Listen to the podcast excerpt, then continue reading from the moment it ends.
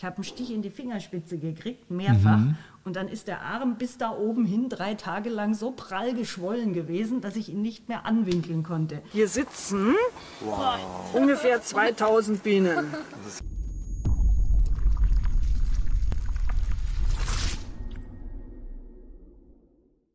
Tag ein und Tag aus beschäftigt sie sich mit den Insekten und zeigt Interessierten, wie sie ohne Angst mit Bienen umgehen können. Damit begrüßen wir dich zu einer neuen Folge von deinem Lieblingspodcast Heroes, entdecke deine Fähigkeiten. Zu Gast bei uns im Podcast ist heute die Biologin und Bienenversteherin Doktor Pia Aumeier. Liebe Pia, wir haben dich gefragt, was ein Held für dich ist, und du hast Folgendes gesagt. Ein Held schwimmt, wenn nötig, auch mal gegen den Strom. Lass dich in unserer digitalen Welt nicht von Meinung verleiten, die als Wissen daherkommt. Nur rationales Vorgehen führt uns weiter. Nein, die Erde ist keine Scheibe. Nein, es gab nie ein Honigbienensterben. Und ja, her mit meiner dritten Impfdosis. Wo schwimmst du persönlich gegen den Strom? Ja, hallo, schönen guten Abend erstmal. Danke für die schöne Einladung hierher. Bin ich gern gekommen. Ja, man sieht ja immer wieder, ähm, es ist zwar toll, was es so in der digitalen Welt gerade gibt, auch was ihr hier anbietet und mhm. macht, ganz vielfältig. Dankeschön. Ähm, und es gibt aber auch leider Scharlatane manchmal, die nutzen ja diese schöne Plattform, jetzt nicht eure, aber andere, um irgendwelchen Unfug zu verbreiten oder zum Beispiel Rassismus zu verbreiten und sowas. Und da ist es nicht immer ganz einfach, dann auch mal aufzustehen und zu sagen, nee, das mache ich jetzt einfach nicht mit. Und deswegen habe ich auch zusätzlich zu diesem Text hintendran das mit dem Impfen noch gepackt. Die schwimmen ja auch gegen den Strom, die jetzt aktuell gegens Impfen sind. Aber das, finde ich, ist unvernünftig. Da sollte mhm. man schon mitmachen, weil das schützt ja uns alle letztlich. Mhm. Cool. Äh Warum haben viele Menschen Angst vor Insekten? Und wie schaffst du das, äh, dass du ihr Angst wegnimmst? Das ist eine wirklich gute Frage. Das haben wir irgendwie so instinktiv. Alles, was krabbelt und gerade was, was acht Beine hat, also die Spinnen, aber auch alles mit sechs Beinen, das könnte ja stechen und beißen. Mhm. Und da tun sich viele Leute schwer damit. Wobei es mit Honigbienen nicht immer so ganz schwierig ist, weil viele Biene Maja aus ihrer Kindheit kennen und das ist irgendwie positiv besetzt. Die Leute gucken allerdings dann ziemlich dumm aus der Wäsche, wenn sie ihren ersten Bienenstich abkriegen, weil das mhm. tut dann doch ziemlich weh. Und ja. da muss man sich erst dran gewöhnen, dass man mit seinem Bienenvolk so umgeht, dass sie einen eben nicht dauernd stechen. Das geht. Mhm. Wir machen ja vielleicht nachher auch noch einen Blick in Bienenvolk.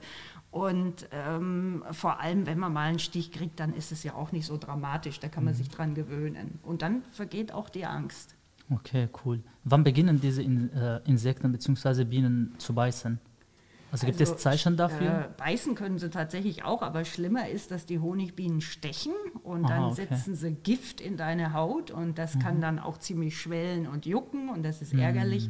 Aber in der Regel attackieren sie einen nur, wenn man sie vorher sehr bedrängt hat. Das gilt ja, wenn dich jemand übel angeht, dann wirst du mhm. auch überlegen, wie du dich wehrst. Und die Bienen ja. können halt nur, da kommen dann gleich drei, vier raus, suchen den Bären, der da vor der Hütte steht und gerade sie stört. Und dann gibt es auch mal einen Stich.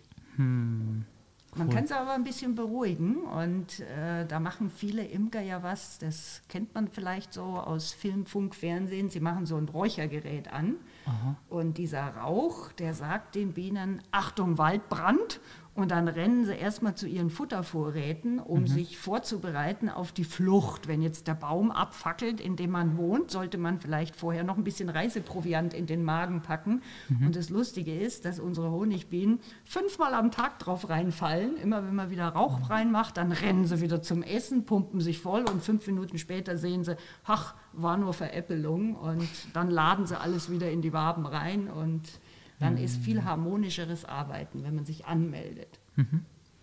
Sind die dann auch ruhiger oder was ist der Grund, warum du dieses Feuer simulierst?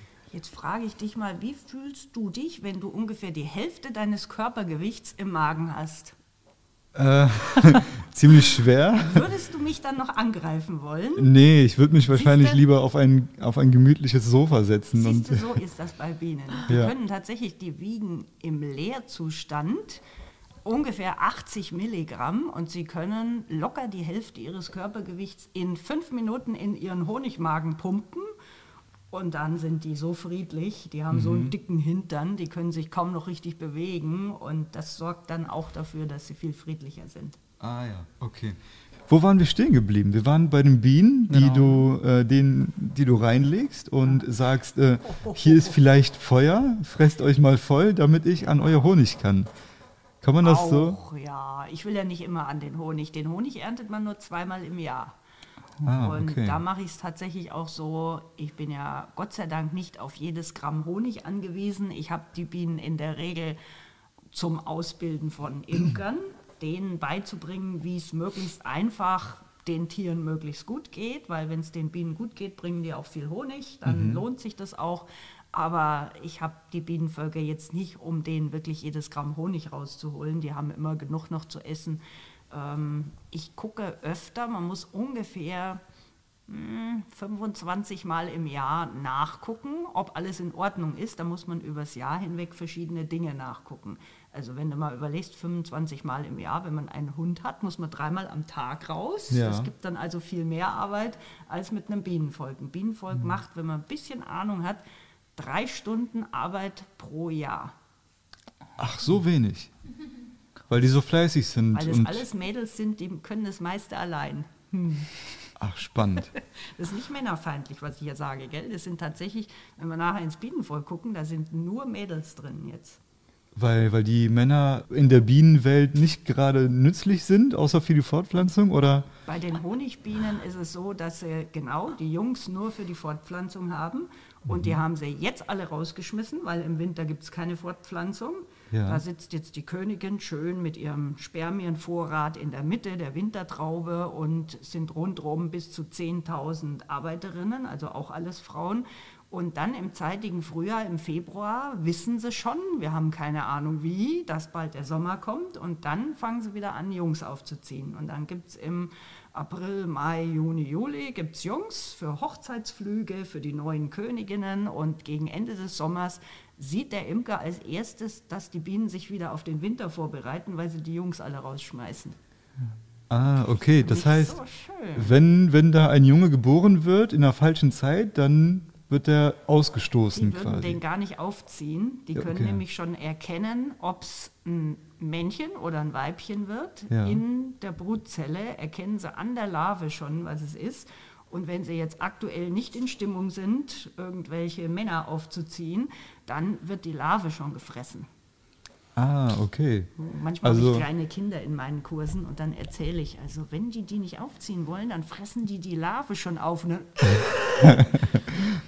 Ja, gut, dass wir keine Bienen so geworden sind. Ja, ja. Ich habe gehört, danke übrigens an den Kanal Landschaft ökologisch, der hat mir sehr geholfen bei der Vorbereitung für diesen Podcast. Mhm. Und die Dame hat erzählt, dass es in den letzten dreißig Jahren einen Rückgang der Insektenmasse um fünfundsiebzig Prozent gegeben hat. Mhm. Und das klingt jetzt erstmal ähm, total, total diabolisch. Also so, als ob wir gerade ein manifestes Problem hätten, äh, mit dem wir direkt umgehen müssten. Ist das der Fall? Ist die Notlage wirklich so groß oder bewertest du diesen Fakt vielleicht auch ein bisschen anders und sagst, nee, da gibt es noch einige Sachen, die man äh, beachten müsste? Mhm, genau. Ah ja, okay. Das ist wunderbar, dass du diese Frage bringst, weil wir haben natürlich ein Problem. Die Leute, die generell die Umwelt schützen wollen, Insekten schützen wollen, die haben es ein bisschen schwierig, Leute zu motivieren. Du hast am Anfang so schön gefragt, die meisten Leute haben eher kein inniges Verhältnis zu Insekten. Und wie mhm. motiviere ich die jetzt? Wir haben tatsächlich als Menschen negativen Einfluss auf unsere Umwelt. Wir, ich fahre mit dem Auto durch die Gegend, ich äh, pulvere C O zwei raus et cetera. Also ich möchte es auch schön warm haben jetzt im Winter, Heizung an. Natürlich verändern wir unsere Umwelt und nicht immer zum Positiven. Und dabei haben wir uns anscheinend auch angewöhnt, dass wir Insekten eher so als Ungeziefer ansehen. Und die Landwirte sind zum Teil natürlich angewiesen drauf für gute Ernten. Jeder will billig kaufen, also müssen die gute Ernten haben, damit sie überhaupt noch davon leben können. Und äh, da gibt es eben auch einige Mittel, die man gegen verschiedene Schadinsekten einsetzt. Und jetzt kommt uns erst, dass wir vielleicht damit auch welche erwischen, die es gar nicht äh, erwischen soll. Und mhm. wir besinnen uns so ein bisschen, wobei mir fern liegt, in den allgemeinen Tenor des Landwirte-Bashings einzustimmen. Das ist das, was du gefragt hattest, mhm. auch mal gegen den Strom schwimmen. Ähm, Gerade ist es ganz modern im Internet immer auf die Landwirtschaft und die, oh, alles, die haben die ganze Umwelt kaputt gemacht. Wir sind alle daran beteiligt, dass mhm. die Insekten tatsächlich ein Problem haben, gerade in Mitteleuropa. Allerdings, das mit diesen fünfundsiebzig Prozent, deswegen freue ich mich, dass du das fragst, das war eine Studie. Und wenn man die genauer anguckt, dann ist sie das Papier nicht wert, auf dem sie steht. Das ist so eine typische Studie, die dazu geeignet ist, die Bevölkerung in absolute Panik zu versetzen. Mhm. Die Welt geht übermorgen unter. Und damit hofft man, dass man die Leute hinterm Sofa vorkriegt und zum Insektenschutz animiert. Ich finde, Lügen haben kurze Beine. Und die Bevölkerung ist durchaus in der Lage zu verstehen, wenn ich erkläre, wir haben für einzelne Bienen, Wildbienen zum Beispiel, Schmetterlinge und so gerade Spezialisten, die besondere ähm, Bedingungen brauchen, besondere Nistbedingungen, besonderes Futter. Da haben wir echt Probleme. Da stehen einige auf der roten Liste, da haben wir echt Schwierigkeiten, da müssen wir was machen. Ähm, dass aber fünfundsiebzig Prozent der Insekten tot sind, stimmt überhaupt nicht. Das ist mhm. Unfug. Die meisten Insekten, die ihr so rumfliegen seht, die sind an uns angepasst, die kommen gut mit uns aus.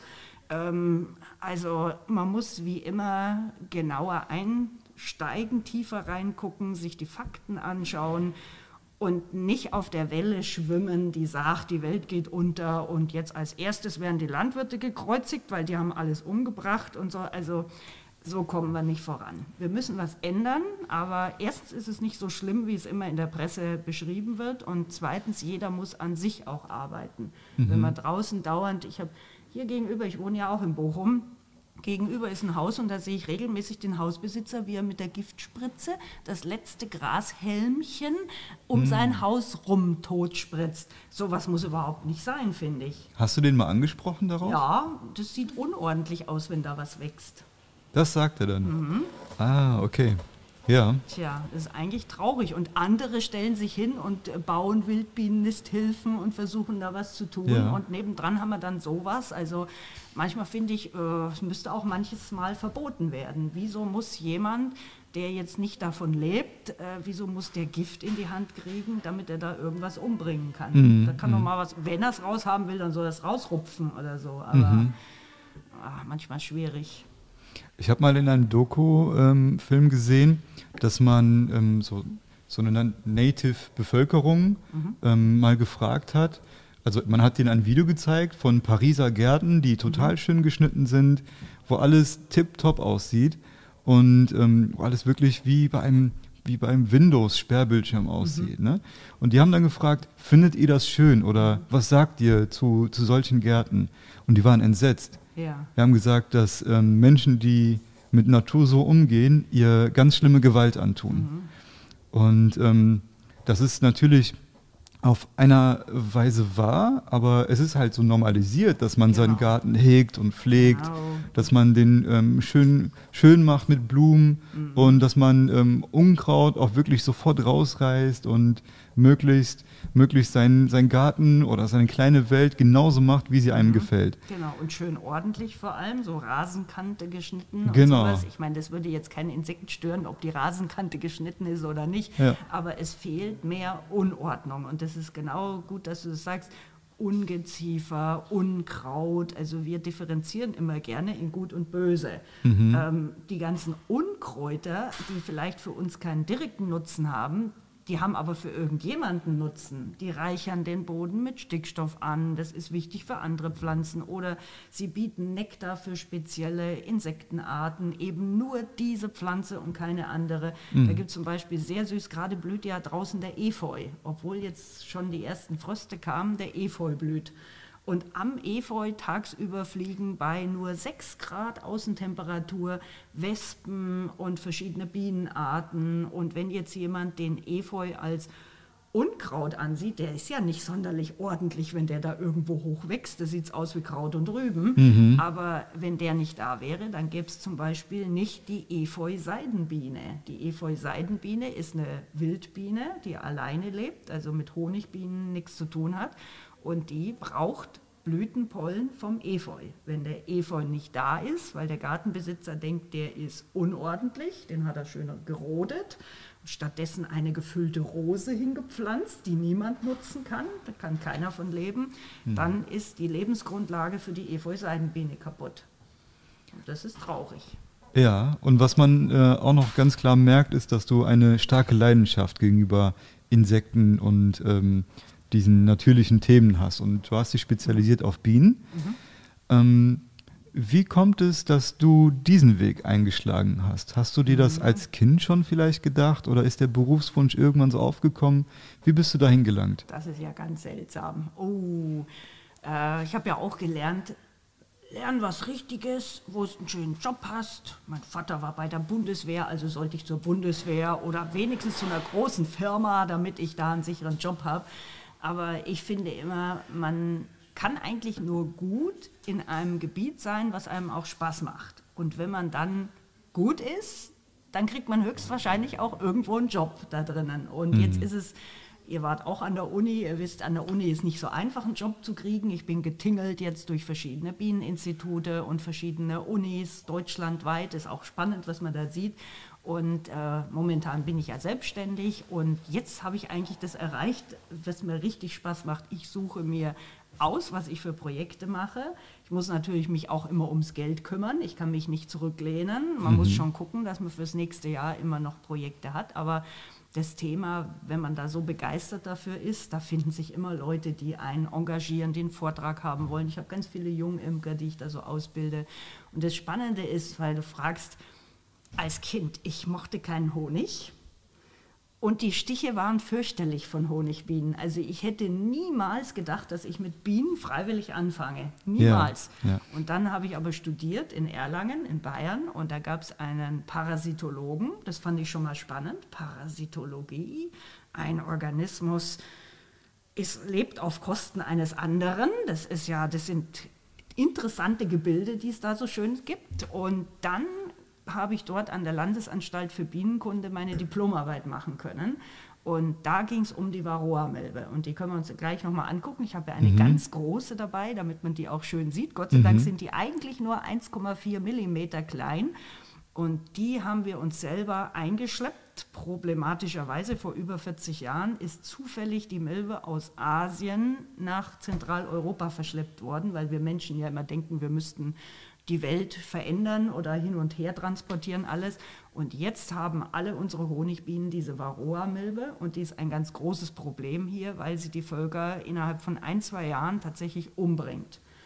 Und dadurch bin ich über meine Parasitologie-Interessen mhm. zur Varroa-Milbe gekommen. Jetzt ist das Problem, die Varroa-Milbe kann einen Tag ohne Honigbiene leben und dann ist sie tot.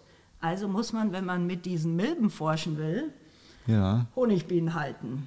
Ja, ah. verflixt, jetzt muss ich Honigbienen halten. Oh, meine ersten Stiche, ich sag's euch, in die Hand. Und dann hieß es damals, wenn es über zwei Gelenke hinaus schwillt, dann sollte man aufhören mit der Imkerei, weil das könnte in Richtung Allergie gehen. Ich habe einen Stich in die Fingerspitze gekriegt, mehrfach. Mhm. Und dann ist der Arm bis da oben hin drei Tage lang so prall geschwollen gewesen, dass ich ihn nicht mehr anwinkeln konnte. Ei, ei, ei. Hat nichts mit einer Allergie zu tun. Das ist einfach eine Reaktion, die wir alle am Anfang haben. Gemeinerweise die Männer weniger als die Frauen. Mhm. Meine Jungimker, die Frauen kriegen immer total die Schwellung und ja. die Jungs, ihr habt einfach ein besseres Unterhautfettgewebe, glaube ich. Ihr schwellt nicht so, aber man schwillt halt mal am Anfang. Gott sei Dank vergeht das, so nach zwanzig Stichen schwillt man nicht mehr. Mhm. Und dann ist toll, dann ist wurscht, dann tut es kurz weh, eine Minute, man weiß aber, es geht vorbei und dann macht es nur noch Spaß. Die erste Begegnung war also unfreiwillig und sogar unschön. Ja, nee, war irgendwie gar nichts. Also wenn ich nicht unbedingt mit dieser Milbe hätte arbeiten wollen, hätte ich nicht mit Bienen angefangen. Aber mhm. jetzt finde ich die total toll. Also die, wenn man sieht, so ein Organismus jetzt im Winter, das sind die einzigen Insekten, sind Honigbienen, die in Mitteleuropa als Staat überleben, überwintern. Da machst du, wenn es draußen minus zwanzig Grad hat, kannst du mal reingucken, kannst von oben zwischen die Waben ein Thermometer reinhalten, da hat es drinnen, rate mal, wie viel Grad, wenn es draußen minus zwanzig Grad hat? In, in, in dem Bienenstock? Im Bienenstock, in der Mitte der Wintertraube. Wie, wie warm kann es da sein? Also, äh, wenn ich jetzt an orientalische Grade denke, dreißig Aha, Grad? Genau, gut.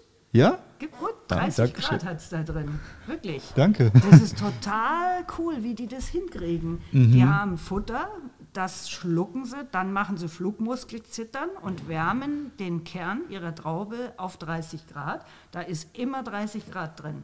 Das kann sonst kein Insekt. Also du kannst mitten ja. im Winter aufmachen und die sind quietschfidel da drin und haben es schön warm. Das ist echt toll. Was für eine Überlebensfähigkeit das ja. auch ist. Ne? Strategie, total spannend. Ja, das können aber nur die Honigbienen, nicht wahr? Richtig. Und da kommen wir auch zur Unterscheidung. Wie kommt das, Pia, dass, dass die Leute ähm, immer an die Honigbiene denken mhm. und nie an die Wildbienen, die Armen? Ich glaube, das ist noch Biene Maja geschuldet. Die Spinne Thekla und Flip, der sowieso, äh, Grashüpfer ja. und dann die Honigbienen. Ähm, Ist ja schön, dass alle an die Honigbiene denken, aber da ist eben auch ganz wichtig, dass wir über den Tellerrand rausgucken. Honigbienen brauchen Hilfe, die brauchen einen Imker, der ab und zu mal guckt, ob alles mhm. in Ordnung ist, gerade mit dieser Milbe. Aber eigentlich gibt es wirklich viele Imker. Ich habe jedes Jahr boah, sechshundert, siebenhundert Jungimker, die ich ausbilde. Mhm. Und da kümmern sich schon viele gut um die Honigbienen. Und viel wichtiger wäre, dass wir mal gucken, die Wildbienen, wir haben etwa fünfhundert Wildbienenarten und die haben ein Problem. Die leben nicht in einem großen Staat, sondern in der Regel alleine. Und jetzt hatten wir vorhin den, das Beispiel mit dem Efeu. Wenn da alleine die Wildbiene durch die Gegend fliegt und der Efeu ist jetzt gerodet, dann haben die einen kleinen Radius nur, die fliegen nur ein paar hundert Meter, weiter können sie nicht. Honigbienen können acht Kilometer weit fliegen, die sind mhm. viel potenter. Und diese kleinen Insekten, die haben dann wirklich ein Problem. Und da müsste man viel mehr machen und da hilft Unordnung. Einfach nichts mehr machen. Ich erzähle mal, unser Garagenhof hier, ich wohne in der Nähe vom Bergbaumuseum. Da gehört uns hinten so ein kleiner Garagenhof. Da wohnen wir seit acht Jahren. Ich habe kein einziges Mal gefegt. Ich war in Baden-Württemberg zum Studieren und da wäre ich schon lange gelyncht, wenn ich acht Jahre nicht gefegt hätte, weil da gibt es Kehrwoch und ja. da wird dann jede Woche gefegt, egal ob es nötig ist oder nicht. Und hier nicht. Und das total Süße ist, ganz unten im Erdgeschoss wohnt eine alte Dame, zweiundneunzig jetzt. Und als ich letztens mal so ein bisschen in der Mitte freigefegt habe, rechts und links sind Blätter, da ist alles Mögliche schon gewachsen, da ist die Saalweide von sich aus ausgekeimt, irgendwelche, der Efeu ist hochgewachsen, ich habe gar nichts gepflanzt, das ist einfach von selber gekommen, dadurch, dass ich nicht gefegt habe. Mhm. Und äh, das sähe jetzt unordentlich aus für einen, der so einen schönen, quadratisch reinen Garten hat, aber es ist schöne Natur, wo alles Mögliche fliegt. Und dann dachte ich so, jetzt kriegst du deinen Anschiss. Jetzt, wenn du endlich nach acht Jahren fegst, dann bückt die sich aus dem Fenster raus, die alte Dame, und sagt zu mir, fegen Sie aber bitte nicht alle Blätter weg, damit die Regenwürmer noch was zu essen haben. Oh, ich hätte sie küssen können, das ja. ist wirklich. Und das ist das Schöne, was übrigens, ich komme ja aus Bayern, Bayern, Baden-Württemberg, da herrscht Ordnung auf der Straße, da kann das nicht alles rumliegen, das Laub. Und das ist das Schöne hier, was mir im Ruhrpott gefällt. Mhm. Hier herrscht so ein Hang zum morbiden Charme, sage ich immer. Also einfach mal ein bisschen was rumliegen lassen und man muss ja nicht den Müll wegschmeißen, aber ähm, einfach auch mal einen umgefallenen Baum im Garten liegen lassen und mhm. nicht dauernd alles aufräumen. Und das mhm. würde schon vielen helfen. Da braucht man gar kein Geld für Nisthilfen ausgeben im Baumarkt oder sowas. Das ist meist gar nicht gut. Viel besser wäre einfach, wenn so ein alter Kirschbaum morsch ist, ihn stehen lassen. Einfach morsch stehen lassen, dann bohren die Insekten seitlich ins Holz, dann entstehen kleine Löcher, wo wieder andere drin wohnen, dann nistet sich ein Hornissenvolk in der Mitte ein. Total toll, die Viecher. Also ja. einfach ein bisschen mehr Unordnung. Der faszinierende Kreislauf der Natur, mhm, ne? Genau. Beispielsweise Eichhörnchen, die vergessen manchmal, dass mhm. sie ähm, so, so kleine Eicheln oder Nüsse im Boden versteckt haben, damit sie eben geschützt sind vor, vor anderen Leuten, die auch, äh, vor anderen Tieren, die eben auch auf der Suche nach Nahrung sind. Mhm. Und da wachsen dann Bäume. Genau. Und das finde ich genau. total faszinierend, dass, dass die Natur so ein in sich kohärentes System ist und da muss keiner eingreifen. Genau. Wie stehen Sie denn zu Jägern, die ja dann doch sagen, nee, in die Natur muss man eingreifen und man muss auch mal äh, Tiere schießen? Schwierig. Da gibt es allerdings, wie in jeder Berufsgruppe, solche und solche. Mhm. Da gibt es ja auch welche, die ganz engagiert sind und die zum Beispiel, das ist gerade groß im Kommen, sogenannte Benjeshecken anlegen. Das ist einfach so ein Riesenhaufen, so heckenmäßig, so lang gezogen, etliche Meter breit, ziemlich grober Baumschnitt, also so große Äste, und die werden alle so aufeinander geworfen. Das sieht aus, als hätte da jemand nicht richtig aufgeräumt. Und Ziel ist, dass Niederwild unten sich verstecken kann, also Hasen und sowas. Das interessiert ja dann die Jäger. Mhm. Und obendrauf setzen sich Vögel und die koten dann Samen ab zum Beispiel. Und dann wächst aus diesem unordentlichen Holzhaufen wächst dann eine wunderschöne Hecke, eine richtig nachhaltige Hecke. Und ähm, da kenne ich viele Jäger, die da ganz engagiert sind, vielleicht mit dem Hintergedanken, dass sie das jagbare Wild mhm. bei sich anlocken wollen, weil die sich dann da verstecken können. Aber das ist im Endeffekt ja egal. Ähm, sie bieten erstmal einen Lebensraum. Du hast da allerdings auch einen Punkt angesprochen.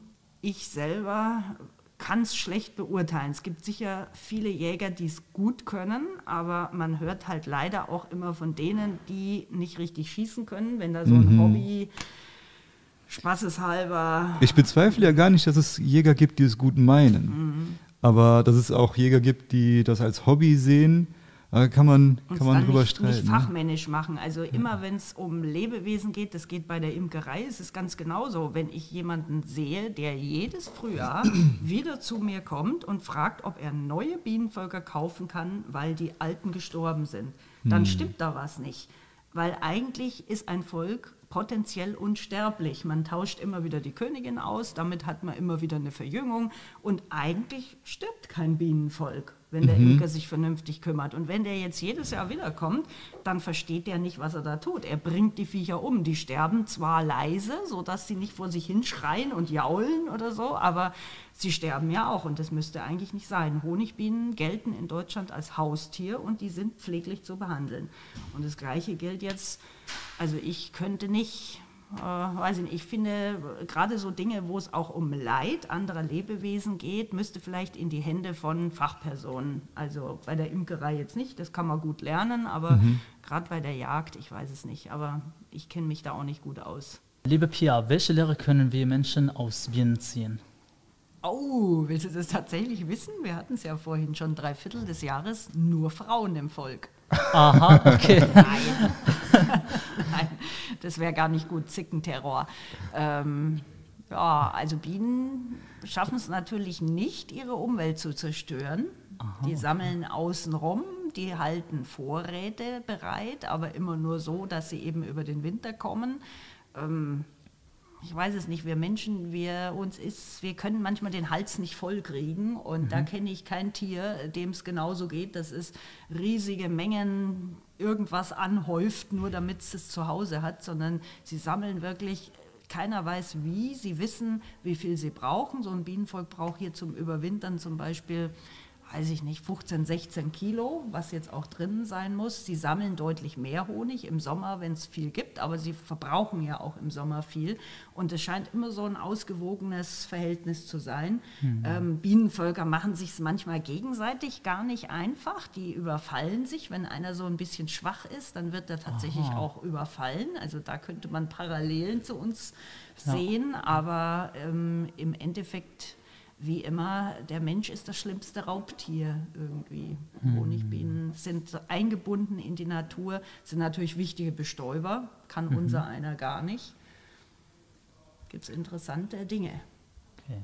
Vielen Dank. Du hast auch etwas mitgebracht. Äh, magst du das uns zeigen, genau, was du so... Genau, das könnten wir uns mal angucken. Ja. So, soll ich mal ein bisschen erklären einfach? Ja. Wir hatten ja gerade gehört, dass es einen ganz üblen Parasiten gibt. Und äh, damit man den, obwohl er so klein ist, mal gut sieht, habe ich mir den hier ausdrucken lassen. drei D. Ist ja nicht schlimm hier. Der ist jetzt auch viel zu groß. Wenn du eine Arbeitsbiene wärst, der ist ein bisschen zu groß geraten. Also der wäre tatsächlich ungefähr so groß. Also immer noch relativ groß. Wenn man sich jetzt vorstellt, dass die hier dauernd reinpiekst und Blut säuft, kann man sich vorstellen, auf Dauer macht es Schwierigkeiten. Und deswegen muss man da eben helfen. Und tatsächlich sind die aber ein bisschen kleiner. Und hier habe ich mal eine sogenannte Windel. Es gibt ja Imkerlatein, Jägerlatein, Anglerlatein. Und das hier heißt Windel. Das ist so eine Unterlage, die man unter das Bienenvolk schiebt. Und da fällt dann alles, was stirbt, runter. Die Bienen fallen nicht runter, weil da ein Gitter drüber ist. Die werden dann rausgetragen. Aber was wir hier sehen können, diese ganzen braunen, winzigen Pünktchen, das sind alles Varroa-Milben. Also hier sind ungefähr viertausend Varroa-Milben drauf. Und wenn man die nicht umbringt vorm Winter, bringen die das Bienenvolk um. Aber wir wissen Gott sei Dank, wie man das macht. Und wie bringt man die um? Ähm, wir möchten ja Honig ernten, der möglichst sauber ist. Da ja. soll nichts drin sein von den Milbenmitteln. Und deswegen versuche ich, meinen Leuten beizubringen, nur mit organischen Säuren zu arbeiten. Ameisensäure, Oxalsäure. Die muss man trotzdem richtig anwenden, damit sie nicht im Honig landen, aber da kann man auf Dauer wirklich ganz sauberen Honig machen. Mhm. Und ich habe natürlich auch mal einen Honig mitgebracht hier, meinen eigenen, von diesem Jahr. Und sowas erntet man dann, wenn man Imker ist, tatsächlich. Man kann zwanzig, dreißig Kilo, das sind jetzt nur zweihundertfünfzig Gramm, okay. von jedem Bienenvolk ernten. Und das müsst ihr jetzt gleich mal probieren. Der ist jetzt schon fest geworden, der wird von sich aus fest. Man schleudert ihn aus den Waben, da ist er flüssig. Und dann macht man ihn sauber, man siebt ihn, damit da keine Bienen drin rumschwimmen. Das würde der Kunde nicht so gerne haben auf dem Butterbrot. Und dann seht ihr, ist er jetzt ganz sauber und jetzt wird er fest. Das macht er von sich aus. Das liegt daran, dass die Bienen im Nektar, den sie da gesammelt haben, im Blütennektar ganz viel Zucker haben. Das ist also ziemlich viel Zucker, aber schmeckt trotzdem viel besser als Zucker. Wenn ihr mal probieren wollt, mit irgendwelchen Stäbchen, probiert mal. Ich finde meinen eigenen Honig natürlich immer am besten. Ja. Und da schmeckt man ganz intensiv Linde. Wenn die Bienen in Lindenblüten sammeln, dann hat es so ein ganz intensives mit ätherischen Ölen, Menthol, Thymol. Ich finde, es ist super, wenn man eh so ein bisschen Kratzen im Hals und so hat, das im warmen Tee, das ist ganz klasse. Mögen allerdings nicht alle Leute. Und sie hat ähm, gerade schon perfekt den Honig. Den habe ich aus der Schweiz. Ich war letzte Woche in der Schweiz auf Vortragstour und da hat mir ein ganz netter Imker diesen tollen Honig und da habe ich mich echt gefreut, weil das ist ganz exquisit was. Das ist Löwenzahnhonig. Der hat so eine schöne dottergelbe Farbe und äh, probiert mal. Der ist auch wirklich ganz was Besonderes. Aber der ist auch. So was habe ich nicht. Oh danke. Wirklich. Danke, super. Dass der der. Für was wird hier so, bitte. Für was wird hier so ein Glas verkauft? Oh, also hier bei uns kostet es je nach Imker, das kann der Imker ganz frei bestimmen, zwischen drei Euro, was ich total viel zu billig finde, mhm, und ja. bis zu acht Euro. Mhm. Ähm, wenn man bedenkt, dass das jemand mit viel Liebe bei seinen Bienen, die unterstützt und dann ein bisschen was geschleudert hat, dann ist es viel zu billig, drei Euro für einen Pfund, mhm. aber es gibt keine Vorgaben, man kann es selber entscheiden. Ähm, dieser Honig jetzt in der Schweiz, haben die Imker generell weniger Honig, den sie ernten, da ist nicht so viel Angebot für die Bienen und da ist deutlich teurer nochmal. Aber das könntest du als Jungimkerin ganz frei entscheiden. Mhm. Ich finde den ein bisschen befremdlich irgendwie. Der schmeckt ganz anders als so. Gell? Ja, auch die, auch die Konsistenz ist wie Wachs. Die Konsistenz ne? ist, genau. Es ist ein bisschen wachsig und gar nicht so kristallig. Ne? Gar, ja. nicht, gar nicht so dieses Zucker. Genau. Ja, ist wirklich so, das stimmt. Und da seht ihr, das sind jetzt nur zwei Honigtypen mhm. und schon ist ein totaler Unterschied. Mhm. Das ist wie mein Lieblingshonig ist der Kastanienhonig. Oh. Das ist ein Männerhonig. Tatsächlich, den, den mögen vorwiegend Männer. Ich finde, der hat so einen penetranten Nachgeschmack, aber da gibt es viele Männer, die mögen genau diesen Geschmack. Der ist frisch und dann eingefroren, dadurch ist er nicht so, man kann ihn im Reformhaus kaufen, der ist aber wie Sand irgendwie und mhm. wenn man ihn frisch einfriert, finde ich, dann ist er direkt lecker. Also er schmeckt so ein bisschen, könnt ihr mal probieren, euch ein bisschen was rausschütten oder rausnehmen, nimm ruhig mal ein Glas. Und, ähm, ach, wie sich das anfühlt, gell? Ich dachte, jetzt, ich dachte, das wäre wie Zitronentee, so, aber es ist ja ganz, oh, ist ganz, ganz anders. Weich, ganz, ganz, ja, ja.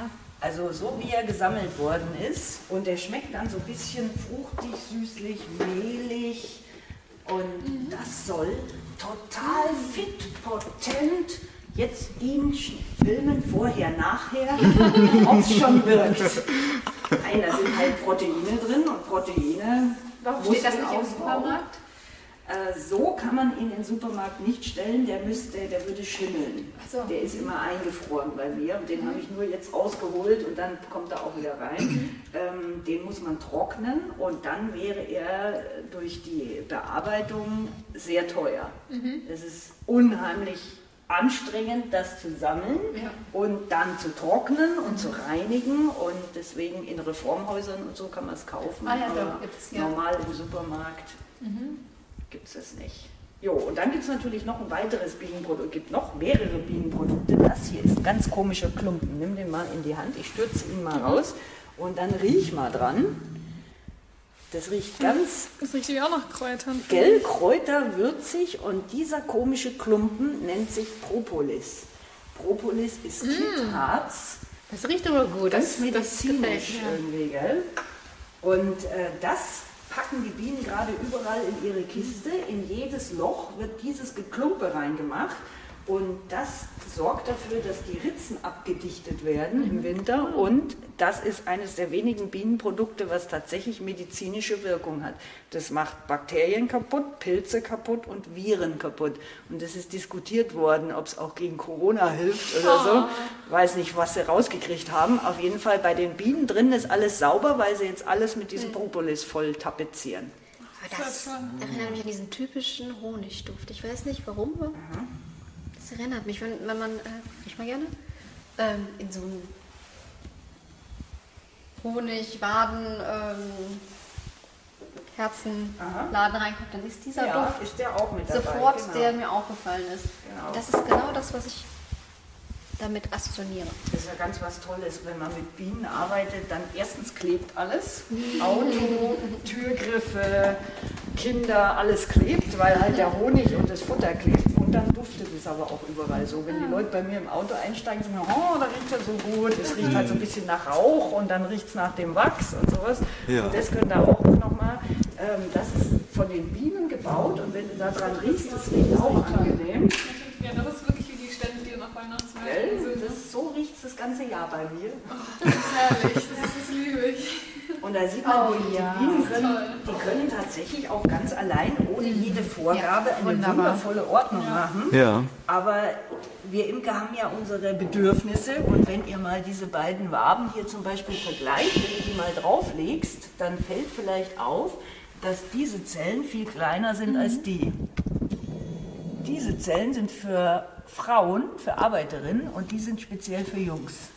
Die Bienen planen also voraus und haben hier schon mal große Zellen gemacht, und die Königin soll dann da Jungs drin produzieren. Ah, macht's auch ganz das brav. Ist unvorstellbar, was, also es ist wahnsinnig. Also es ist, das ist unglaublich. Aber die Königin legt tausend Eier pro Tag, oder? Im Sommer zweitausend. Die Frauen kleiner sind als die, genau, Männchen. Genau. Und das ist ja, hätte ich mir aber anders vorgestellt, weil oft ist ja so, dass die Richtig. Weibchen bei, größer sind. Bei den Insekten sind ja häufig die Weibchen größer. Und bei den, äh, bei den Honigbienen sind die Arbeiterinnen, die ja auch gar keine Eier mehr legen, tatsächlich ganz kleine Weibchen. Dann kommen die Jungs, die sind deutlich größer, und die Königin ist aber noch mal größer. Du hast, als alle. Du hast als alle, genau, auch als die Jungs. Du hast quasi nur noch ein Weibchen, und das ist riesengroß, und das legt zweitausend Eier am Tag. Riesengroß ist jetzt relativ. Riesengroß ist so, ja, also auch nicht viel größer als die Arbeit. Da war man ein geschultes Auge auch für, wenn man die dann so, ja, genau, vielleicht sucht. Ich glaube, als Normalsterblicher, sage ich jetzt mal, suchen, genau, äh, hat man gar nicht das Auge dafür. Man wird, ja, glaube ich, sogar übersehen. Aber das lernt man. Ja, klar. Da kriegt man so Tricks mit im Kurs. Und was sind das für schwarze Flecken? Genau, diese schwarzen Dinger, die da drin sind, da haben sie noch äh, vor vier Tagen Blütenpollen gesammelt. Ach, so sieht das aus. Das habe ich gerade ausgerupft aus dem Bienenvolk für, ja, hier, und da haben sie Blütenpollen draußen gesammelt, und wenn der so dunkel ist, so lila, dann sind sie in Facelia geflogen. Das ist büschelschön, das ist so eine kleine, niedrige, lila blühende Pflanze, die man häufig äh, bei Landwirten auf den, oh, Feldern sieht. So als Zwischentracht haben die das. Also das siehst du genau dann am Pollen, wo sie, ja, ungefähr waren. Ja, faszinierend, wie schön die Formen sind, die die da machen. Ne? Und wenn es dann in der Wabe drin ist, dann hast du halt hier, oh, Ordnung im Quadrat. Das ist natürlich viel praktischer, das kann man rausheben, nachgucken, hin und her hängen.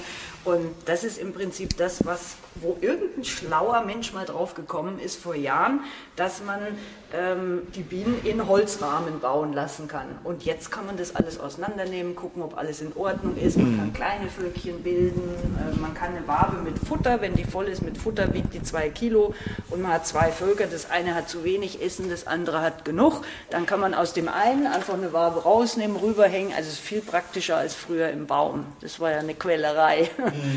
Also das, so macht man das dann ja. heutzutage. Das Schöne ist, das Wachs wird natürlich irgendwann auch alt, wenn die drin wohnen, dann wird es so dunkel, dann holt man das jetzt im Herbst raus und schmilzt das ein mit so einem Dampfwachsschmelzer mhm. und dann kommt wieder neues Wachs raus, das ganz schön hell ist und dann kann man zum Beispiel für den netten Nachbarn ein Weihnachtsgeschenk machen und für den doofen Nachbarn so einen kleinen Wind mit dem Zaunpfahl ein anderes Weihnachtsgeschenk. Und dann habe ich noch ein, produzieren die auch selber. Das machen die selber. Die haben auf dem Bauch vier Drüsenpaare und da kommt was durchsichtiges, flüssiges raus und das äh, erstarrt dann zwischen den Bauchschuppen. Die Biene holt es nach vorne und kaut es dann durch mit Speichel und dadurch wird es gelb. Hm. Und das ist das Wachs. Und das Schöne ist, je nachdem, in welchem Blütenmeer sie gerade stehen, kriegt das Wachs eine unterschiedliche Farbe. Mal ist es so richtig dottergelb, häufig ist es so ein bisschen hellgelb, es ja. gibt aber auch fast weißes. Seht ihr da bei diesen mhm. Stücken, also das kommt drauf an, was die Bienen dann da an äh, Ölen aus dem Blütenpollen mit reinmengen. Das ist ja unfassbar viel Reines. Arbeit, ne? Das ja, auch herzustellen. Genau. Also. Und wo wir gerade bei Arbeit sind, wir hatten es ja vorhin, dass die anderen Insekten viel mehr noch unsere Hilfe brauchen als die Honigbienen. Und da gibt es ja Leute, die haben ein durchaus gespaltenes Verhältnis zu solchen kleinen Nestern. Ja. Das ist jetzt kein Bienennest, sondern das ist ein Wespennest, wie man erkennt. Das ist so ein Pappmaché-Bau. Und wenn er das mal in die Hand nimmt, das ist ja jetzt tot, leer, die Wespennester sind jetzt im Herbst verlassen, die Wespen sind alle tot und es überwintern nur die Königinnen, die dann im nächsten Frühjahr wieder neu anfangen. Und wenn man fühlt, wie leicht das ist, das ist Pappmaché-Bau, was da dreihundert Wespendamen innerhalb weniger Wochen gebaut haben. Das hängt irgendwo am Baum oder so und dann kommt jemand, der findet, Wespen haben keine Daseinsberechtigung und macht es einfach kaputt. Und wenn ihr euch das mal genau anguckt, dann sind da lauter Streifen drin. Jeder Streifen war die Pappmaché-Ladung einer Wespenarbeiterin. Hm. Wenn ihr das mal zusammenrechnet, was da für eine Mühe dahinter ist, ja. ist so unglaublich. Dann haut man da nicht mehr vor, ne? Ich ja. meine, habe hab ich vorher auch nicht gemacht, aber das ist ja auch unglaublich rührend. Ähm, genau, und vor allem, die tun ja gar nichts. Aber auch, oder? Genau, und die tun nichts, die Freinister, das kann man sich immer merken, wenn man das Nest hängen sieht, ist es nie eine von diesen nervigen, wir hatten es vorhin von nervigen, die manchmal auf dem Kuchen sitzen und die am Grillfleisch mitessen wollen und so. Das sind nicht die Freinister, sondern das sind nur zwei Wespenarten, die für den schlechten Ruf sorgen und die wohnen im Dunkeln. Entweder im Rasen, im Boden, wo man dann einbricht, wenn man mit dem Rasenmäher lang fährt, wupp, und dann kommen sie alle raus und stechen ein. Das sind diese Dunkelhöhlennister und manchmal haben sie auch eine ganz lustige Höhle. Guck mal hier, das hat mir einer geschenkt, da habe ich mich gefreut, über solche Geschenke freue ich mich. Oh, oh, da hat ein Wespennest drin gesiedelt. Ist das nicht cool? Die hatten da unten, haben sie ihren Ein- und Ausgang irgendwo und da haben sie sich rein verkrochen. Und das sind jetzt tatsächlich, die, da war es ja dunkel drin, also das ist so ein Nestchen, was dann auch mitessen wollen würde am Kuchen. Aber auch da sage ich, da kann man mit leben, da muss man, da muss man wirklich gucken. Also wenn man Kinder hat, muss man aufpassen, weil denen kann man nicht immer erzählen, pass auf, wo du dich hinsetzt, aber auch die kann man erziehen. Und äh, diese Wespen, die sind ganz wichtig, weil das sind Schädlingsbekämpfer, die fressen Blattläuse, die fressen Mücken, alles mögliche an Raupenzeug und sowas. Also haben auch ihre Daseinsberechtigung, auch wenn sie manchmal nerven, zugegebenermaßen. Aber ich finde das toll, was die alles so bauen können. Aber woher wusstest du jetzt, dass das dann diese eine Sorte ist, die vielleicht ein bisschen nervt, weil es dunkel ist? Erstmal erstens dunkel, dunkel und zweitens kann man das tatsächlich auch an der Nestfarbe und an der Struktur erkennen. Da siehst du hier, die haben, das sind sächsische Wespen, die Sachsen sind prinzipiell immer ganz brav, ähm, die haben eine Nesthülle, die wie so ein aufgerolltes Klopapier aussieht. Mhm. Seht ihr das? Die kann man so abrollen. Also als Klopapier ist es vielleicht nur bedingt geeignet, glaube ich, aber es ist wie Klopapier aufgerollt. Und das hier ist nicht wie Klopapier, sondern das sind lauter winzig kleine Dinger, die jetzt zersplittern würden, wenn ich das abrollen würde. Also man sieht an der Färbung, an den kleinen Schuppenstrukturen, kann man ungefähr zuordnen, was das für eine Art ist. Da gibt es übrigens Wespenfachberaterkurse bei mir, da kann man das lernen. Und da gibt's, da freue ich mich immer, wenn dann Leute da sind, da sind Feuerwehrleute, Polizisten, engagierte Leute, die sich für Umwelt interessieren und hören sich den ganzen Tag was über Wespen, über Hummeln, über Honigbienen an. Einfach, die wollen nicht selber imkern und nicht selber Honig ernten. Okay. Und du musst auch was draußen zeichnen, oder? Genau, wenn ihr noch Lust habt. Ich ja. habe ja ein Bienenvölkchen mit, mit ja, hergestellt. Da gucken wir noch mal kurz rein. Kannst du eine kurze Frage ja. zu den Waben ja, stellen? Ja. Manchmal kann man doch auch Honig kaufen, wo schon so Waben mit drin sind. Mhm. Kann man das dann mitessen? Oder? Das kannst du mitessen. Äh, dein Organismus kann Wachs nicht verwerten, also mhm. es kommt hinten so wieder raus, ähm, aber nicht mehr sechseckig. Okay. Das, also du merkst es gar nicht, es kommt halt so wieder raus und der ja. Honig ist dann fort. Man kann das kauen, man kann dann auch, wenn man das wie so ein Kaugummi ausgekaut hat, kann man es hinterher wieder ausspucken. Da hast du okay. so ein Wachsklümpchen, das ja. könnte man dann rein theoretisch noch zu einem Arsch mit Ohren formen. Ah, okay. ähm, aber da passiert gar nichts. Du hast gesagt, dass Honigbienen den Imker oder die Menschen brauchen. Wer war denn zuerst da, der Imker oder die Honigbiene? Die Honigbienen. Seit mhm. vierzig Millionen Jahren gibt es hier oh. Honigbienen. Zwischendrin hatten wir Eiszeiten, da waren sie hier nicht, aber die sind sicher schon viel länger in Europa als wir. Ich verstehe ja gar nicht, warum wir Afrika überhaupt verlassen haben. Mir ist es hier generell zu kalt. Auf jeden Fall sind wir als Menschen später gekommen. Hast du vollkommen recht. Also das heißt aber, sie können auch ohne uns. Eigentlich können sie ohne, wenn wir ihnen nicht dieses Vieh oh, gebracht hätten. Oh nein, oh nein. Die gab es hier nicht. Ja, es gab ja. andere Parasiten, mit denen unsere Honigbienen leben mhm. können. Aber das haben wir verursacht, das Problem. Das kennt ihr zum Beispiel aus Australien. Da haben sie erst Kaninchen eingeführt, dann hatten sie eine Kaninchenplage, dann haben sie einen Virus eingeführt, der die Kaninchen wieder umbringt, weil die Kaninchen, die heimischen Tiere, alle das Essen weggegessen haben. Also wenn wir Menschen uns einmischen und Tiere aus einem anderen Erdteil Trans woanders hin transportieren, versehentlich, bei der Milbe war es versehentlich oder absichtlich, ähm, dann hat es meistens Folgen, die wir überhaupt nicht absehen können. Und bei der Milbe war es eben versehentlich, da haben sie Bienenvölker aus Südostasien nach Europa gebracht und nicht erkannt, dass die dabei war. Und die hat sich gefreut, ein neues Schaffensgebiet und hat sich ausgebreitet inzwischen weltweit. Und es gibt zwar auch einzelne Orte, wo die Bienen mit der Milbe leben können. Ich war in Brasilien längere Zeit, da überleben die interessanterweise. Keiner weiß so richtig warum. Unsere Bienen können es aber nicht. Und deswegen sind tatsächlich die Honigbienen jetzt auf uns angewiesen. Wir wissen nicht, was passieren würde, wenn man das Ganze mal der Evolution überlassen würde und einfach nichts mehr machen.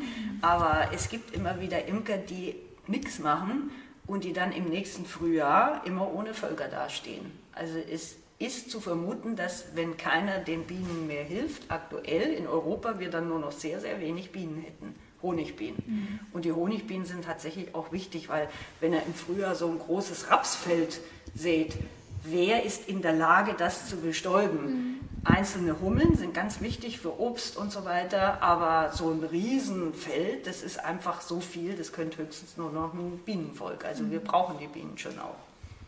Die sind wahrscheinlich für die Wildbienen ein Riesenproblem, ne? Nee, weil, Gott sei Dank nicht, ach, weil okay. die Wildbienen, hier habe ich ja so ein paar, haben wir, dann haben wir mein ganzes Gerümpel mal angeguckt, wenn er da mal reinschaut. Da sind ganz kleine und größere und welche, die gelb-schwarz aussehen, das sind äh, nur fünf verschiedene Arten von Wildbienen. Wildbienen haben wir fünfhundertfünfzig Arten und die haben auch wieder ihre eigenen Parasiten, aber die Varroa-Milbe kann darauf nicht überleben. Gott sei Dank ist die total angepasst an unsere Honigbiene. Okay. Das ist wie wenn du eine Katze hast und es robbt ein Katzenfloh rüber, der mhm. beißt dich zweimal und dann kann er sich von deinem Blut nicht weiterentwickeln, weil du halt keine Katze bist und dann krepiert er.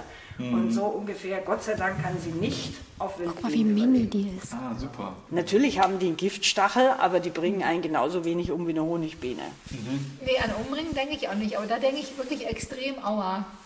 Aber aua macht's, ja. ja. Wobei, ich kenne etliche Jungimker, die sagen, sie sind auch schon von einer Hornisse gestochen worden, weil sie sich draufgesetzt haben. Oh. Und äh, Honigbienen würden ihnen weher tun. Mhm. Es kommt auch ein bisschen auf die Stelle an. Also ich würde nicht empfehlen, die ersten Bienenstiche in die Nase, in die Ohren oder oh. so, weil da mhm. tut es echt weh. Aber so Hand und so, das ist kein Problem. Und können die Bienen nur einmal stechen eigentlich? Ja. ja.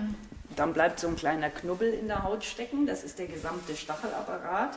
Und ähm, dann stirbt sie. Ja, ich habe ja extra nochmal nach deinem Namen gefragt. Stimmt. Und ja. weißt du warum?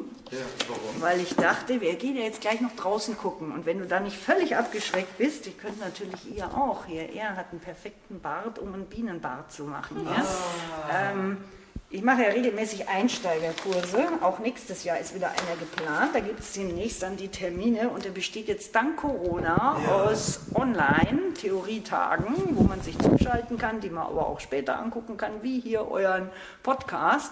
Da haben allerdings nur die Kursler Zugriff drauf. Das ist nicht so frei verfügbar. Und dann gibt es Präsenztermine, wo wir dann live am Bienenvolk irgendwas gemeinsam machen. Und da habe ich ja auch hier im Ruhrpott jedes Jahr ähm, Einsteigerkurse, wo mir auch andere Leute bei helfen.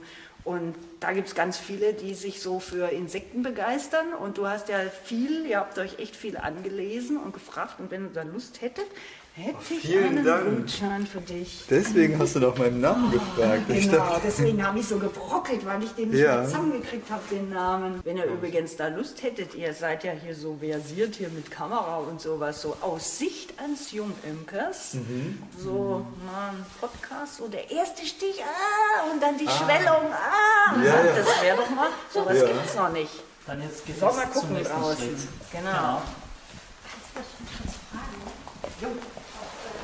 Ist irgendwie eine Funktion, dass der Stachel nicht drin, also mit rauskommt und das Stückchen, war das irgendwie... Ah, ja, also was da abgerissen wird, ist ja die gesamte Giftblase. Das heißt, jawohl, das heißt, wenn dich eine Biene sticht, kriegst du die volle Giftladung. Mhm. Und das scheint irgendwie programmiert zu sein, dass wenn sie schon leidet, dann wenigstens du die gesamte Giftladung kriegst. So, nach dem Motto, ich gebe mein Leben, damit bloß niemand mehr uns zu nahe kommt. Genau, dass es oh. möglichst weh tut. Das ist nicht mal Körpereinsatz. Ah. Ja, hier sind jetzt zehntausend drinnen. Ich mache mal ein bisschen Licht. Ich weiß nicht, oder ob er noch anderes. Hier blende ich dich wahrscheinlich. Ne? Ist nicht so gut. gut. Ja? Nein, da blendest du nicht. So. Oder einer von euch halt hier. Dann leuchten wir so. Aber wir machen natürlich erstmal ein bisschen Rauch. Oder soll ich hier mal auf dem Volk? Sieht ein bisschen besser aus. Das hier ist ein Smoker. Und da haben wir ja gerade gehört, ein bisschen anmelden uns. Das heißt, wir machen ein bisschen Rauch, egal wie. Hauptsache es qualmt. So, feuchtes Papier, das würde auch schon reichen, aber das ist relativ schnell weg, deswegen tun wir das da rein. Und dann gibt es hier so komisches Kaninchen-Einstreu, so unbenutztes. Und jetzt räuchert es schon schön. Ah, Qualm. So, und jetzt gucken wir mal. Die Mädels sind schon in der Wintertraube. Und ich habe aber mit Absicht hier bei diesem Volk zwei Rähmchen rausgelassen für euch, weil man jetzt nämlich schön was sehen kann. Und wir machen mal nach oben. Die haben jetzt in diesem Freiraum sich reingehängt und bauen hier gerade Waben. Das machen sie immer, wenn man hier nicht überall Rähmchen drin hat, dann machen sie sich eigene Regalwände rein. Was jetzt natürlich unpraktisch ist, weil wenn ich die jetzt rausziehen will, Ähm, dann sieht man, also reinhängen kann ich sie nicht mehr. Moment, muss ich mal hier dieses Ding rüber. Und das habe ich jetzt extra so, weil man das so schön rausziehen kann. Und jetzt seht ihr, erstens mal, sie sind nicht aggressiv. Guck mal, wie die da schön sitzen, die Mädels. Und da unten zum Beispiel, da bammelt jetzt hier so eine Traube. Die haben alle einen Stachel. Die könnten mich alle stechen. Tun sie aber nicht. Also ich kann mir hier auch die ganze Wabe kann ich auf die Hand legen. Ich habe jetzt unten drunter hier Bienen. Aber solange man sie nicht so drückt, dass sie sich bedroht fühlen, machen die gar nichts.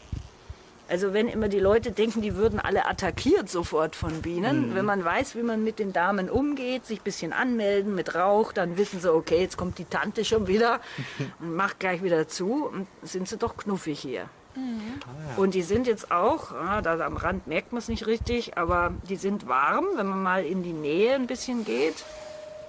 Also die haben jetzt alle so dreißig Grad, die Damen. Mhm. Und das ist jetzt tatsächlich ganz frisch gebaut, hier die Wabe. Und da sieht man, wie schön das hier ist. Das haben sie in ein paar Tagen, haben sie das sich jetzt hier reingezogen. Ah. Und wenn man möchte, dass sie weggehen, pusten ist nicht gut, weil pusten, dieses C O zwei, das ist für sie Bedrohung, unsere mhm. Atemluft.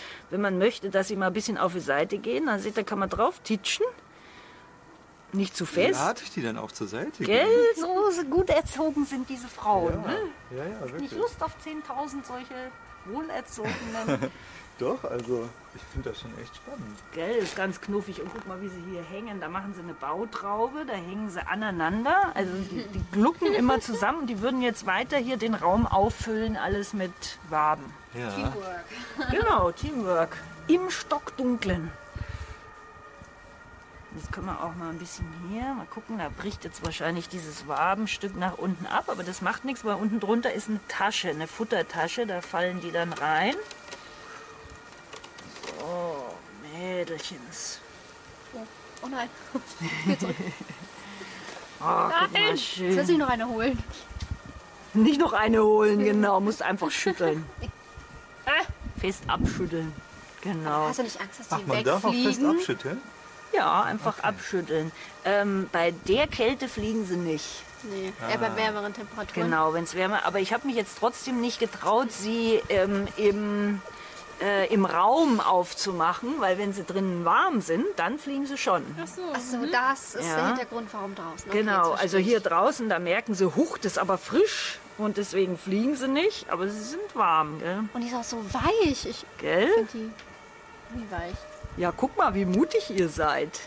Oh. Ihr wisst schon, dass die alle stechen können, gell? Ja, ich habe keine Angst vor Tieren. Wir haben Vogelspinnen zu Hause und schon. Ah, ist da jetzt daher. Die Königin, weil die sich da alle so knubbeln? Echt, ist da wo? Nee, da sehe ich sie jetzt gerade nicht am Rand. Ja, aber sie knubbeln, genau.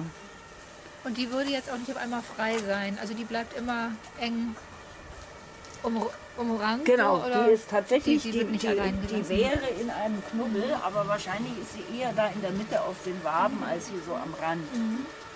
Aber da seht ihr hier, guck mal da, oh, da kann man hier mal so... Wahnsinn. Das ist wirklich wahr. Das ist bestimmt ganz weich und warm. Wow. Oh, ich hör, ich guck wow. mal, die Bienen, wow. die Bienendomptöse, guck mal, cool. Wow, ich spüre das Brummen an meinen Fingern.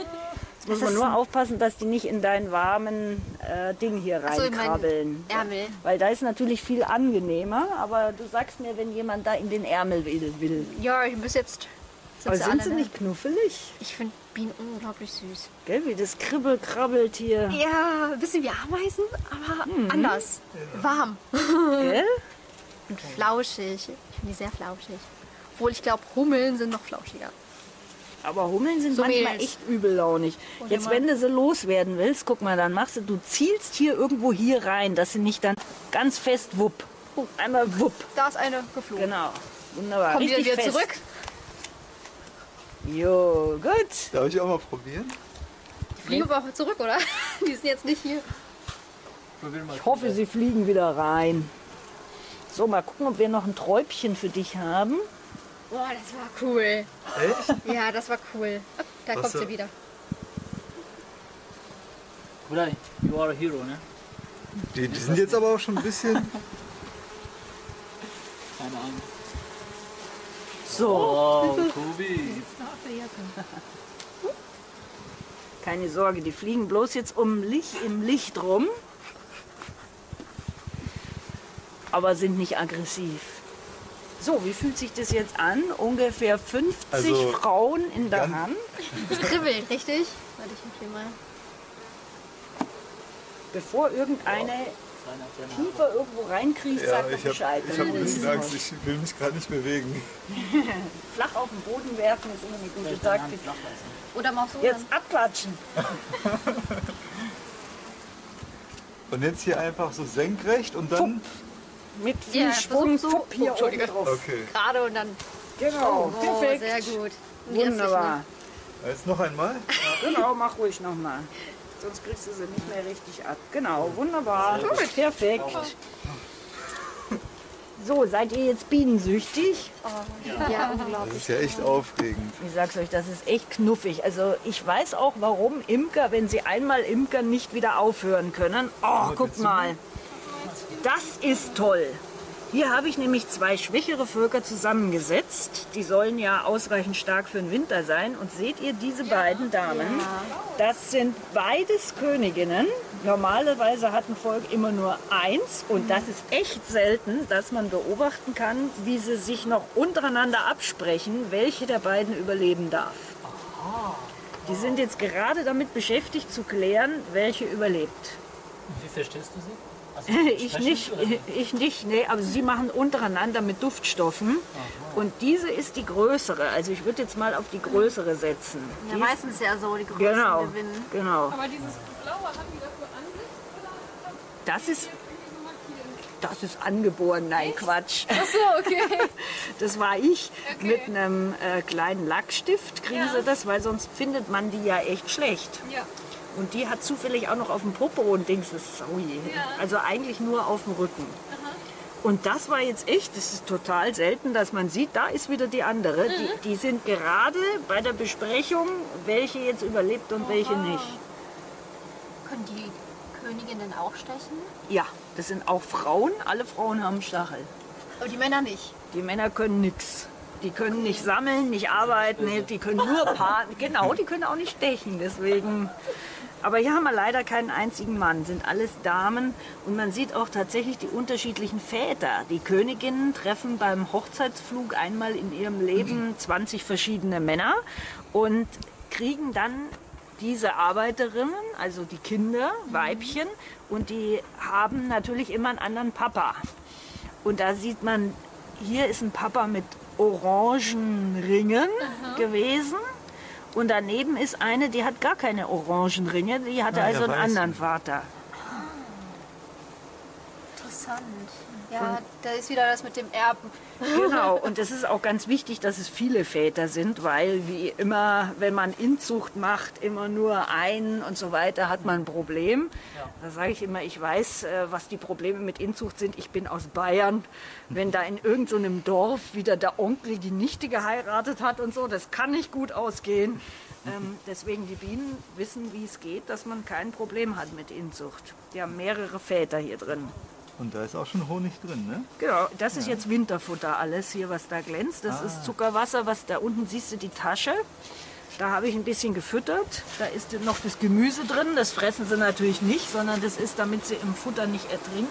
Und ah. dann gucke ich, dass genug drin ist, damit sie schön wärmen können. Du kannst mal hier als Jungimker, guck mal, hier sitzen wow. ungefähr zweitausend Bienen. Das ist ja unfassbar.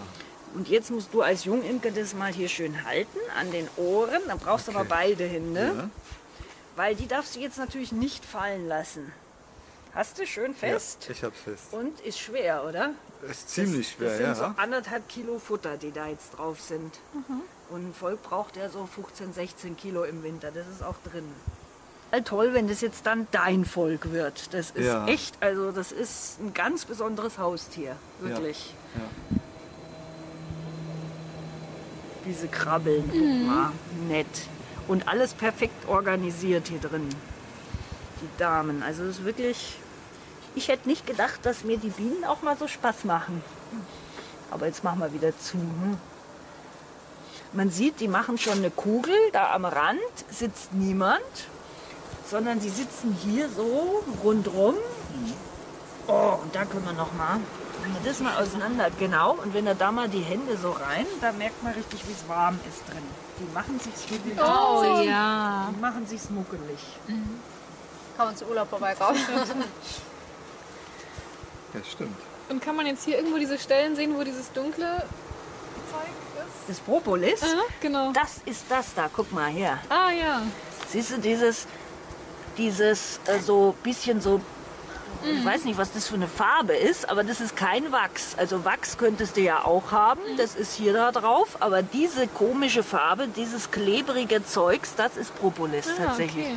Wo sie jetzt alles zukitten da am mhm. Rand, da siehst du auch an den Rähmchen teilen, das wird alles tapeziert mhm. und das machen sie speziell vorm Winter, um eben wahrscheinlich auch alles zu desinfizieren mal. Mhm.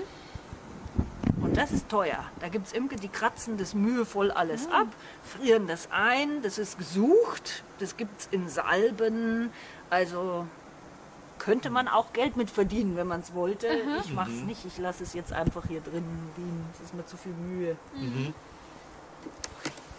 So, eine letzte, mal gucken, oh, Schnuckelchens, wie sie schön laufen. Und da ist zum Beispiel jetzt Futter drunter, hier sieht man schön zugedeckelt, Winterfutter. Oh. Das ist jetzt kein Honig, also schmeckt nur nach Zuckerwasser. Weil Honig hat man überwiegend rausgeholt und als Ersatz gibt man dafür Zuckerwasser. Mhm. Und das hat man natürlich auch mal probiert, wie gut ihnen das tut. Wenn mhm. sie Honig brauchen zum Überwintern, würde ich ihnen natürlich Honig mhm. drin lassen. Aber da kam was ganz Interessantes raus. Das Naturprodukt Honig macht bei Bienen manchmal im Frühjahr Durchfall. Mhm. Wohingegen sie auf reinem Zuckerwasser kaum ein Problem haben. Also es ist gar nicht schlimm, wenn also ihr braucht, den Honig esst. Braucht man sich nicht schlecht fühlen. Genau, man braucht sich nicht schlecht fühlen. Für die sich direkt da drum versammeln, ne? Und sofort anfangen. Genau, diese aufräumen. Und die sitzen da drin und pennen gerade. Ach so, das ist ja ein Schnarch gemacht. Vorneweg in der leeren Zelle sind die gerade am Knacken. Und die da räumen auf. Da sieht man schön, ich habe jetzt ein Loch in die Wabe ja, gemacht. Ach, die naschen gar nicht, die räumen jetzt auf. Und die Aufräumen ist gleich Naschen. Man muss erst mal sauber machen und mhm. dann räumt man das auf hier. Und das ist echt süß, weil sie jetzt den Rüssel draußen haben. Ja. Komm mal eine her. Was ist? Jetzt ja. kannst du auch näher kommen, glaube ich. Jetzt hat sie ne? den Rüssel reingeholt. Ah, jetzt hat schade. sie die Schnauze voll. Ja. Wow. Aber die sind ganz aktiv. Die anderen Insekten sind bei der Kälte natürlich nicht mehr aktiv. Mhm. Ich hole mal noch eine andere mit Rüssel. Hm? Komm mal her. Schwupp.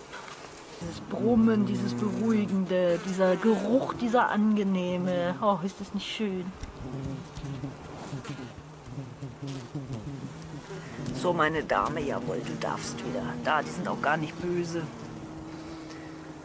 Ah, sind sie nicht schnuckelig, echt. Oh. Und du hast ja gesagt, dass man da gar nicht so oft reingucken muss, aber wie oft guckst genau. du dann rein, wenn es dir Spaß macht? Hm. Also ich habe ja genug Völker, ich habe ja. ja ein paar hundert Völker, insofern habe ich immer okay. was zum Gucken. Okay. Ähm, aber wenn man mit maximal fünfundzwanzig Mal gucken im Jahr und wenn du genau weißt, was du gerade vorhast, also manchmal weiß man ja nicht, was man vorhat, dann dauert es halt, aber wenn du dir vorher überlegst, was du jetzt gucken willst, dann braucht es vielleicht zehn Minuten pro Gucken und dann hast du es. Also es geht... Und es geht immer schneller, wenn man weiß, wie man die Wabe raushebt. Am Anfang als Jungimker bist du natürlich ganz furchtbar vorsichtig, weil du erstens Angst um deine Finger hast, dass du da nicht gestochen wirst und zweitens Angst um die Biene, dass sie nicht zerdrückt wird. Aber du siehst, da ist überhaupt nichts zerdrückt. Da ist zwar ein bisschen Unordnung hier, ja. aber das sind keine zerquetschten Bienen. Also wenn man im Lauf der Zeit gelernt hat, wie man das Ganze wieder zurückschiebt, dann knackt es auch nicht mehr und dann geht alles relativ schnell. Und dann beginnt die Sucht. Ich wollte ja nie so viele Bienenvölker haben, aber ich hatte erst das Problem, meine Stabheuschrecken haben sich fürchterlich vermehrt im Studium. Dann haben sich meine afrikanischen Riesenschnecken fürchterlich vermehrt. Ich hatte eine riesige Invasion, dann die Meerschweinchen-Invasion. Und jetzt habe ich es mit den Bienenvölkern. Wenn man mal begreift, auf was man achten muss, dann explodieren die Viecher ja. Aha.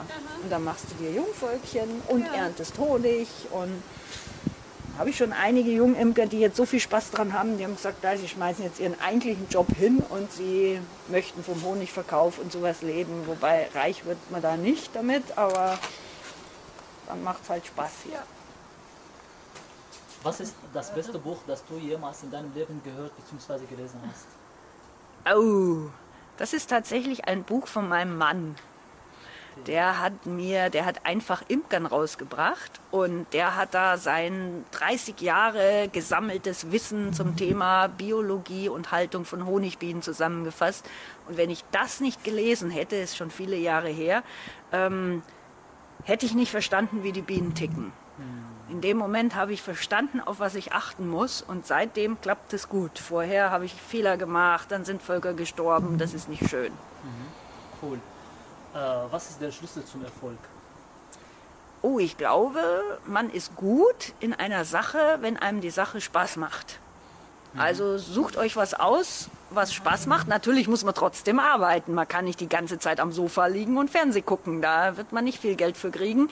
Aber ähm, sich irgendein Gebiet raussuchen, wo man sich auch für begeistern kann. Cool. Und was ist das Geheimnis für ein erfülltes und glückliches Leben? Das ist eigentlich dasselbe, eine Arbeit, die einem Spaß macht.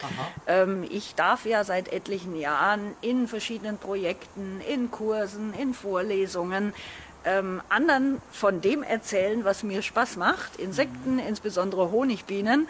Und die kommen da auch noch freiwillig. Die muss ich nicht wie in der Schule zwingen, dass die kommen und mir zuhören, sondern die kommen und die machen das mit und die haben auch ihren Spaß dran. Und wenn ich dich hier so sehe, wie du mit den Bienen spielst, da geht mir schon wieder das Herz auf.